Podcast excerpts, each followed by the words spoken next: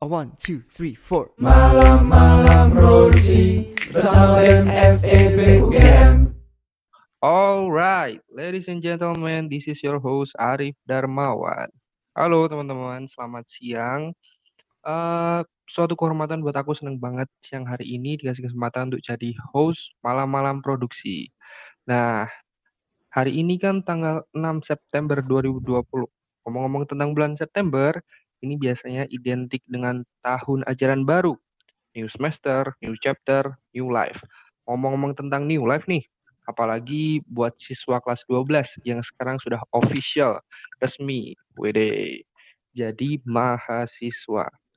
Nah, hari ini kita akan cerita-cerita nih tentang uh, gimana sih cara survive, gimana sih cara uh, bisa bertahan dan menghadapi dunia, di dunia perkuliahan.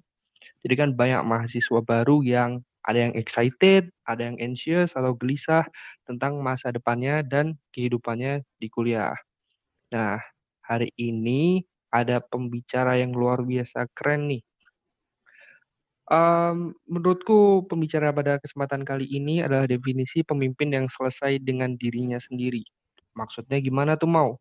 Dia bagus di akademik, I P K-nya wow, tinggi banget. Selain itu dia juga aktif lomba business case, dia juga ikut aksi kegiatan sosial, dia juga ada buka usaha, dia juga um, berpartisipasi aktif di dunia organisasi. Oke, langsung aja kita kenalin karena kita udah gak sabar.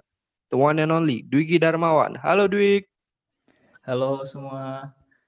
Sebenarnya tadi rada sedikit berlebihan sih nyebutinnya. Oh, iya.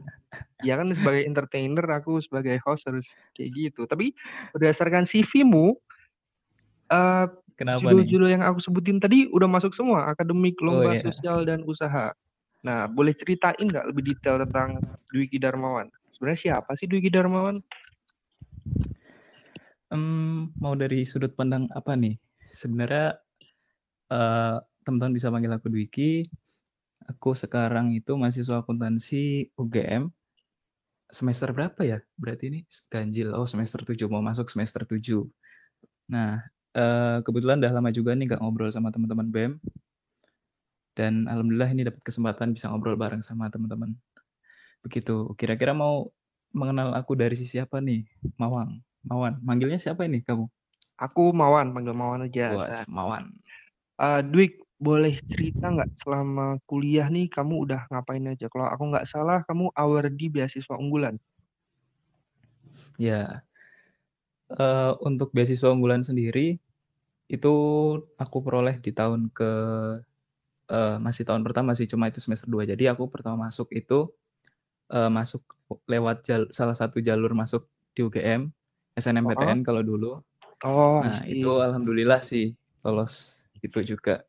Sebenarnya aku juga udah prepare untuk S P M P T N kalau misal nggak lolos S N M, karena kan sebelumnya itu aku dari uh, M A N satu Jogja, yang mana itu madrasah, nah, mungkin teman-teman tahu, nggak terlalu populer gitu, dan juga belum ada track alumni bisa disitu. Kan? Di oh bisa. Kan? Itu jajarnya Mirota. Kalau teman-teman ngeliat, uh, kalau dulu tuh masih kayak penjara sekolah, nah, sekarang udah gede. Oh, I see. Gitu. Terus kesibukan nah, lain di akademik dan non-akademik kamu apa aja selama di perkuliahan ini? Selama di perkuliahan tuh ada time frame-nya sih. Kalau buat tahun pertama itu lebih ke ikut organisasi, pengembangan diri, dan sebagainya. Makanya di situ aku join ada B A T, terus ikut B E M juga. Kebetulan aku ini alumni B E M. Terus uh, beberapa event-event di kampus maupun di luar kampus. Oke, buat teman-teman yang belum tahu, Dwiki Darmawan ini adalah ketua B E M F E B U G M tahun dua ribu sembilan belas. Itu dari segi organisasinya ya, dari segi achievement yang lainnya banyak. Juara dua National Business Case Competition di Universitas Teknologi dua ribu dua puluh. Terus ikut juga Accounting Conference, runner up di Universitas Indonesia. So today we learn from the best. Ya nggak, Dik? Semoga ya, kita sama-sama belajar di sini. Oke, okay. Jadi gini Dwik, hari ini aku dikasih hmm. uh, amanah nih sama teman-teman Departemen Keilmuan B E M F E B U G M. Kita akan bahas tentang mahasiswa baru talks. Dan ini kan bulan oh. September, mahasiswa hmm. seluruh Indonesia sekarang lagi persiapan ospek, orientasi studi dan pengenalan kampus. Hmm. Banyak dari mereka yang masih belum paham nih atau bahkan nggak nge-planning sama sekali kehidupannya di kampus. Nah, kalau dari Dwiki sendiri ada ini nggak sih tools atau alat yang sekiranya bisa di-share buat teman-teman mahasiswa baru atau mahasiswa angkatan dua ribu sembilan belas biar di kuliahnya itu bisa kayak Dwiki, bisa balance out everything. Akademik iya, organisasi iya, social project iya, asisten dosen iya. Ada nggak sih Dwiki alatnya? Aduh, sebenarnya berat juga ya pembahasannya. uh, kalau aku sendiri ini sih, lebih ke bagaimana bisa merencanakan studiku selama S satu itu. Jadi kan kalau normalnya itu kan studi S satu kurang lebih waktunya empat tahun ya. Jadi istilahnya kalau di cut off-nya itu ada empat kali jenjang. Yang mana mm-hmm. tahun pertama, tahun kedua, tahun ketiga, tahun keempat. Yang mungkin uh, apa yang kita miliki itu berbeda dari tiap tahunnya. Oh, maksudnya apa yang kita miliki itu ya baik strength maupun weakness kita itu kan selalu berubah di tiap tahunnya. Mm-hmm. Nah, mudahnya untuk menjalani empat tahun itu kita harus punya rencana. Yang mana, oh rencana tahun pertamaku apa, fokusnya di mana, tahun kedua apa, fokus di mana, tahun ketiga dan seterusnya. Yang mana itu tuh saling berkelanjutan dan menjadi sebuah milestone gitu. Baik dari oh. tahun pertama sampai lulus. Nah, mungkin kalau populer disebutkan orang-orang itu ini sih individual development plan. Individual atau, development plan. Ya itu. Oke. Okay. Kayak Jadi, uh, rencana pengembangan individu gitulah istilahnya. Oh. Kalau bahasa kerennya. Oke oh, oke. Okay, okay. Jadi uh, buat mahasiswa yang masih bingung bisa pakai tools ini ya Dwi kira-kira. Ya. Uh, sebenarnya aku mau disclaimer dulu nih karena aku ketemu banyak orang dan Uh, teman-temanku beda-beda gitu. Ada dua ada dua tipe besar orang yang aku kenal gitu. Yang pertama, dia yang terstruktur, terplanning itu. Hmm? Jadi misal S satu nih empat tahun mau ngapain aja itu dia udah bikin plan-nya. Salah satu tool saya bisa pakai I D P itu tadi, individual development plan. Tapi ada juga yang modelnya itu eh, ya udah ada kesempatan apa, ambil. Nanti selanjutnya ya lihat kesempatannya nanti gitu. Jadi kayak ada yang mengalir aja, ada yang buat perencanaan. Dan sini aku mau bilang dua-duanya nggak ada yang salah, nggak ada yang benar karena kita tuh ngejalanin kehidupan nggak ada aturan yang baku gitu. Dan tapi karena kita di sini sedang bahas yang satu sisinya, makanya kita fokus ke yang satu itu dulu. Oke. Tapi karena Mas Dwiki pakai individual development plan dan berhasil, nggak ada salahnya buat nyoba, ya nggak? Yoi, bener okay. banget. Uh, Dwik, boleh ceritain nggak sih? Kenapa sih individual plan tuh penting? Maksudnya kayak apa pentingnya? Maksudnya kenapa nggak orang-orang kayak kuliah ya jalanin kuliah aja? Apa dampaknya buat kamu tentang I D P ini? Um, I D P itu kan kalau menurutku uh, suatu rencana aksi ya, yang mana itu dirancang untuk meningkatkan uh, baik pengetahuan kita, kompetensi kita, atau istilahnya skill skill individu yang sesuai dengan tujuan jangka panjang kita. Jadi misal kita Uh, mau uh, mandiri secara finansial gitu ya. Misal pada umur tiga puluh kita tarik nih untuk bisa mencapai titik itu yang kita lakuin apa aja mulai dari sekarang sampai titik tersebut.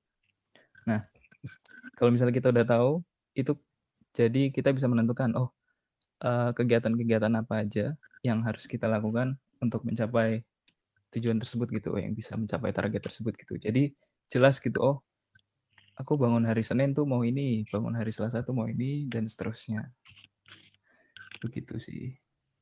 Oke, jadi kita taruh tujuan kita, kita envision dulu yang jauh, terus kita tarik ke belakang hal-hal apa yang harus kita lakuin gitu ya? Betul. Selama... Tapi jangan lupa juga, ini sih, uh, ketika kita envisioning, kita juga harus menerima diri kita dulu. Pada titik ini kita tuh di mana? Kita seperti apa dengan kelebihan dan kekurangan kita gitu.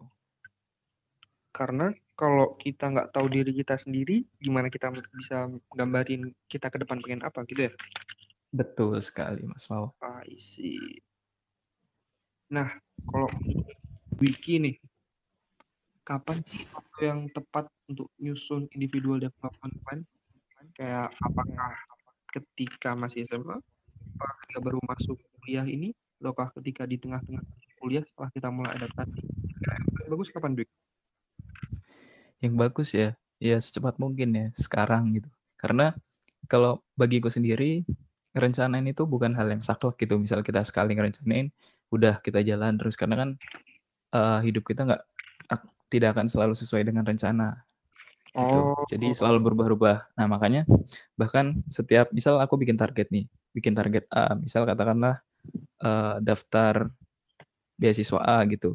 Nah hmm. udah coba berjuang, terus akhirnya nggak dapet. Nah ketika nggak dapet itu kan istilahnya titik gagal ya. Nah ketika hmm. gagal itu bisa kasih feedback atau kita bisa nggak apa-apa berhenti dulu, kita evaluasi. Oh kok kita gagal? Kenapa gagalnya gitu? Baru kita bikin rencana lagi. Itu kayak sebuah step yang continuously tapi saling berkaitan untuk jangka panjang. Oh, I see. Jadi it's okay ketika kita nggak uh, berhasil achieve sesuatu, salah satu goals kita, kita bisa ubah goals itu untuk uh, yang lain gitu ya? Betul sekali. Hmm, oke okay, oke. Okay. Lanjut ke pertanyaan selanjutnya nih, Dwi. Biasanya mahasiswa baru itu kan ya sering banget ngomong ke kakak tingkatnya atau ke teman-temannya mungkin bilang kalau besok aku kalau kuliah I P K pasti empat, kalau nggak bilang besok akademik akademikku pasti bagus, organisasi juga jalan. Aku yang sebagai mahasiswa tua merasa like come on dude, be realistic. College is rude ya, yeah? University yeah. is rude. Nah, ada nggak sih cara terbaik yang bisa kamu share tentang cara menyusun individual development plan ini biar teman-teman yang goals-nya banyak itu bisa tercapai secara terstruktur? Ada nggak, Dwi? Hmm, sebenarnya gini sih, kembali lagi ke kita harus pahami diri kita masing-masing dulu, kayak di titik ini tuh kelebihan kita apa, kelemahan kita apa, terus kayak privilege yang kita punya tuh apa. Sehingga kita kalau misal punya uh, harapan, misal tujuan gitu, itu tuh benar-benar realistis sesuai dengan apa yang kita punya sekarang dan kita bisa mengusahakan gitu. Istilahnya kayak ada jalur percepatan, ada jalur perjuangan gitu ya kan. Yoi. Pasti teman-teman sering dengar gitulah. uh, nah makanya kalau misal ya nggak mustahil sih kalau misal kita mau seimbang menggapai semuanya baik dari I P K dan sebagainya. Itu kembali lagi kita bisa bikin perencanaan, terus banyak sih fitur-fitur atau cara-caranya gimana teman-teman bisa cari di YouTube atau dengerin podcast juga dari orang-orang yang inspirasional itu tentang bagaimana kita menjalani kuliah biar empat tahun ini bermakna gitu. Ah, I see, I see. Jadi harus tahu diri sendiri dulu baru kita bisa cari caranya. Sebenarnya frameworknya banyak kan ya, Dwi? Macam-macam hmm, banyak banget. Macam-macam. Nah, Dwi, uh, kalau kamu sendiri selama empat tahun ini gimana sih pembagian dari tahun ke satu, dua, tiga, empat? Pembagiannya gimana? Prioritas kamu atau goals-goals kamu? Hmm. Kalau dari aku sendiri, tadi sempat tak spoiler ya, untuk tahun pertama itu aku lebih fokus ke Uh, biasanya orientasi diri lah, pengenalan. Oh, di kampus ini ada apa aja. Nah, caranya gimana itu dengan ikut beberapa event, join organisasi, terus juga coba-coba lomba ya, walaupun tahun pertama pasti kalah sih kayak gitu. Masih terus, hijau, masih belum berpengalaman. Iya, pem- pemetaan diri lah. Jadi gak apa-apa tembak semuanya, mm-hmm. tapi harus tahu batasannya. Yang mana hmm. kewajibanku itu kan masih uh, sorry, kalau kuliah itu kan berarti kewajibanku belajar lah, istilahnya menjaga I P K. Nah, ya, betul. Harus, itu yang jadi pegangan utama, selain mengembangkan dirinya tadi, mau nembak ke segala jurusan, istilahnya mau coba dulu nih mana yang cocok gitu. Oh. Nah, di tahun kedua, di tahun kedua itu lebih memfokuskan diri ke salah satu bidang. Kebetulan aku diamani jadi ketua B E M, jadi bisa Yang pertama melatih skill individu, jelas, karena uh, kayak membersamai teman-teman B E M itu gak mudah. Hmm. Kalau B M F B itu sekitar seratus delapan puluh pengurus gitu kalau oh, angkatanku ya, tahun tahunku. Ya, itu kan cukup challenging juga gitu untuk mengkoordinasikan seratus delapan puluh orang. Ya. Dengan isi kepala dan latar belakang yang beda-beda. seratus delapan puluh itu cukup, kepala yang berbeda ya. Itu cukup challenging sih untuk belajar dan juga pengembangan diri dan melatih komitmen sih. Karena kan satu tahun full itu kalau untuk B E M. Hmm. Dan emang pada tahun tersebut, ini tahun kedua ya, dan tahun tersebut itu kayak uh, aku fokus ke situ, bahkan untuk akademiknya sedikit aku lepas, tapi tetap menjaga kewajiban, dan kayak untuk dari sisi yang lain, misal lomba itu aku, kayak aku kurangin, ikut coba-cobanya, terus yang di luar juga, bahkan di rumah gitu. Hmm, oke okay, oke. Okay. Terus di... Nah terus tahun ketiga, tahun ketiga kan udah demisioner nih dari B E M, cari pengalaman baru yang mana lebih ke persiapan karir. Di situ makanya aku uh, daftar jadi asdos, mungkin familiar gitu ya untuk teman-teman kuliah itu, tapi nggak hanya lewat ini sih, lewat via akademik kan, biasanya kan ada yang formal tuh via akademik ya, yeah. Tapi aku juga nggak deketin dosen, jadi uh, ketika pembagian dosen, oh udah tahu ini dosenku gitu. Nah, ini juga nggak sembarang aku daftar asdos, karena biar istilahnya aku daftar ini jadi asdos, pengen biar nanti kalau aku bimbingan skripsi sama asdosnya itu gitu loh, biar udah bangun chemistry. Nah, jadi uh, ya udah aku deketin dosennya.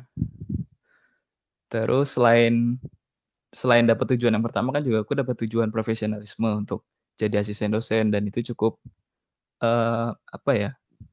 cukup bisa mengajarkan membagi waktu karena karena harus bantu-bantu uh, kerjaan kelas itu kayak meriksa, bikin kuis dan sebagainya. Terus selain itu juga aku ini apply jadi asisten riset di lab. Oh. Nah, ya aku kan jurusan akuntansi. Hmm. Nah, di, di departemen akuntansi itu kan ada laboratorium akuntansi. Nah, itu aku apply jadi asisten riset, dan kebetulan nggak tahu kenapa ya, pas aku apply itu angkatanku cuma aku doang gitu yang masuk. Padahal yang kata-kata masuk apa yang apply? Sorry. Yang apply sih. Oh, yang apply cuma kamu doang. Mm-mm. Jadi tahun ini tuh asisten riset akuntansi sebenarnya kurang gitu. Oh, dari tahun-tahun oh. sebelumnya sebenarnya banyak biasanya. Ya, ya. Itu sih. Terus dan ini di ujung, penghujung tahun ketiga aku apply magang. Sebenarnya banyak yang tak apply sih. Cuma kan karena pandemi ada beberapa yang akhirnya nggak jadi nggak mm. uh, jadi apa namanya, ada programnya summer dan sebagainya. Karena dari awal emang cita-citaku ini sih, bukan cita-cita juga apa ya, kepengenan pengen belajar dari perusahaan yang belum besar atau masih berkembang kayak startup gitu, yang mana uh, sesuai sama valueku gitu. Dan kebetulan ini aku nemu satu. Aku sekarang magang di Sirclo itu, e-commerce enabler lah. Jadi kayak misal teman-teman tahu brand Unilever, Levi's ah, dan sebagainya. Oh, tahu. Itu nah itu mereka jualan online dengan bantuan Sirclo. Jadi kayak official store mereka tuh dipegang sama Sirclo gitu. Oh, I see, pengelola official store mereka. Mm-mm, jadi kayak jualan di Lazada, terus beli-beli Shopee, itu yang ngatur Sirclo-nya. Oh, wow. Tuh. Keren, keren, keren. Gitu sih, jadi uh, yang tak lakuin tuh berjenjang bertahap gitu. Kalau di tahun yang terakhir itu, yang keempat? Nah, karena ini kan aku baru masuk tahun keempat, rencanaku uh-huh. untuk satu tahun ini fokusnya adalah yang jelas nyelesain kerja di magang, terus ngerjain uh, nyelesain yang di lab, fokus skripsi, sama mungkin aku mau nyari ini sih, uh, les-lesan untuk bahasa Inggris speaking, karena mungkin aku kelemahannya masih di situ, belum terlalu lancar untuk speaking, karena kan tantangan kita kan global, nggak hanya untuk bahasa Indonesia aja gitu. Setuju banget. Nah, masih mau les berarti Dwiki ini growth mindset, nggak mau berhenti belajar meskipun udah tahun keempat ya Dwiki. Betul. Anyway, berarti kalau aku boleh recap lagi, uh, kalau jurus-jurusnya Dwiki di tahun pertama adalah fokus ke orientasi dan nyoba segala hal yang bisa dicoba, dan juga tambah relasi. Kenapa? Karena emang masih tahun pertama masih pelajarannya masih mudah-mudah, Dwik, masih relatif gampang. Di tahun kedua mulai coba komitmen dengan pegang amanah di organisasi. Di tahun ketiga baru mulai persiapan karir dengan ikut magang, jadi asisten lab, dan di tahun keempat melengkapi soft skill soft skill yang diperlukan untuk masuk ke dunia kerja. Itu sebenarnya keinginan mahasiswa F E B U G M nggak sih? Pengennya tahun-tahunnya kayak gitu, ya nggak, Dwik? Ya, mungkin pengennya kayak gitu, tapi mungkin ada jalur yang beda. Ada yang tahun kedua fokusnya malah lebih kenceng lombanya gitu, ada yang lebih kenceng. Ya macam-macam lah. Tapi kebetulan ini jalurku gitu. Oh, sih. Jadi emang it's okay to have a different plan, punya plan mm-hmm. beda-beda. As long as kamu jalanin plannya sampai goals-nya itu. Nah, boleh tanya nggak, Dwi? Kadang kan kita Apa kayak nih? Ada ngerasa capek, kalau nggak kita lupa sama goals kita. Gimana sih cara kita bisa tetap stay on track sama plan kita, tetap di jalurnya plan kita? Karena kan ada banyak banget distraction, kayak wah di, di saat ini di tahun ketiga aku yang harusnya fokus ke persiapan karir, tapi ada godaan daftar organisasi lagi nih. Kayak gitu. Kalau dari Dwiki ada hal-hal yang bisa di-share nggak tentang cara keep on track sama plannya? Kalau buat aku sendiri ini sih, teman-teman mungkin pernah ada yang baca bukunya Mark Manson, The Subtle Art of Not Giving a Fuck gitu. Terus oh, atau orang-orang itu buku, ya atau bukunya si siapa foundernya Ruang Guru sih? Manusman Fara ya, itu Manusman kan? Itu kan punya buku juga kan, masih belajar. Nah, itu di situ mereka mengatakan hampir sama sih. Kalau kita ingin fokus ke salah satu tujuan, kita harus berani mengatakan tidak untuk sesuatu yang tidak sesuai dengan tujuan kita. Hmm, Jadi kayak hmm. ya enggak apa berani nolak, karena dulu katingku juga pernah cerita, namanya Mas Natsmi, dia juga mantan ketua B E M, itu dia cerita, kamu itu kalau misal membagi dirimu ke banyak fokus, itu kamu hanya akan memberikan tiap-tiap fokusnya sedikit-sedikit-sedikit dari bagian dirimu. Mm-hmm. Istilahnya kayak kita dipecah-pecah-pecah gitu. Mm-hmm. Nah, jadi mendingan fokus ke salah satu, tapi itu bagus gitu. Oh, I see. Jadi jangan gampang nggak enakan ya, apa-apa diambil, apa-apa mm-hmm. gitu. Tawarin. Itu juga Betul. Untungnya kalau punya plan di depan nggak sih, jadi kita bisa prioritize. Uh, ya, kita bisa tahu mana. Ya, yang mana yang harus diambil di tahun ini, di waktu ini. Oke. Okay. Uh, next question, boleh cerita nggak, Dwi? Benefit apa sih yang udah kamu dapetin selama kamu menyusun dan melaksanakan individual development plan ini?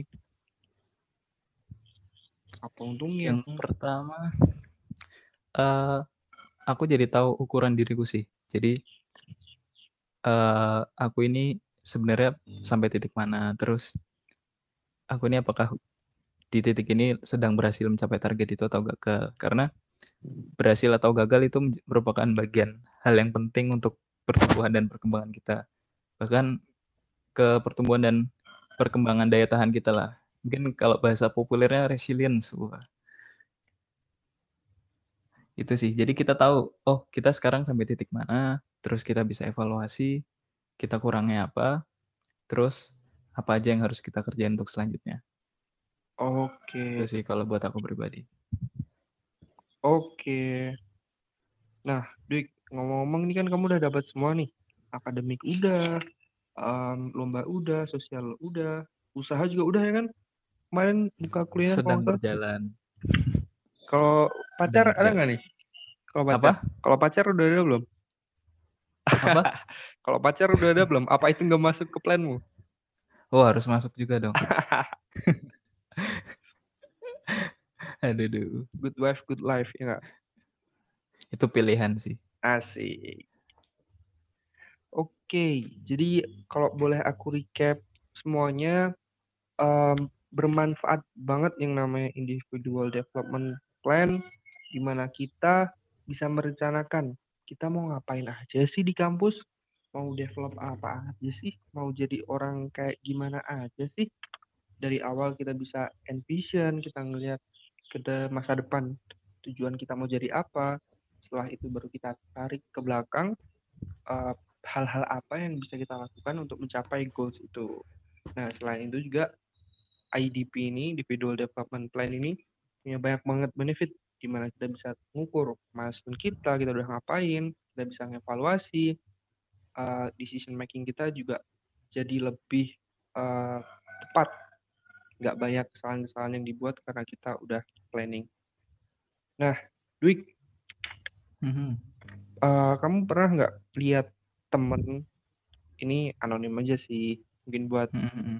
buat sharing-sharing ke mahasiswa baru atau teman-teman angkatan dua ribu sembilan belas yang sekiranya mungkin kehidupan perkuliahannya kurang maksimal atau kurang bagus karena dia kurang planning. Ada nggak? Boleh di-share nggak ceritanya? Hmm, sebenarnya aku nggak bisa menilai ya dia kurang bagus atau gimana, karena kan ukurannya beda-beda dan time frame kehidupan kita juga beda-beda.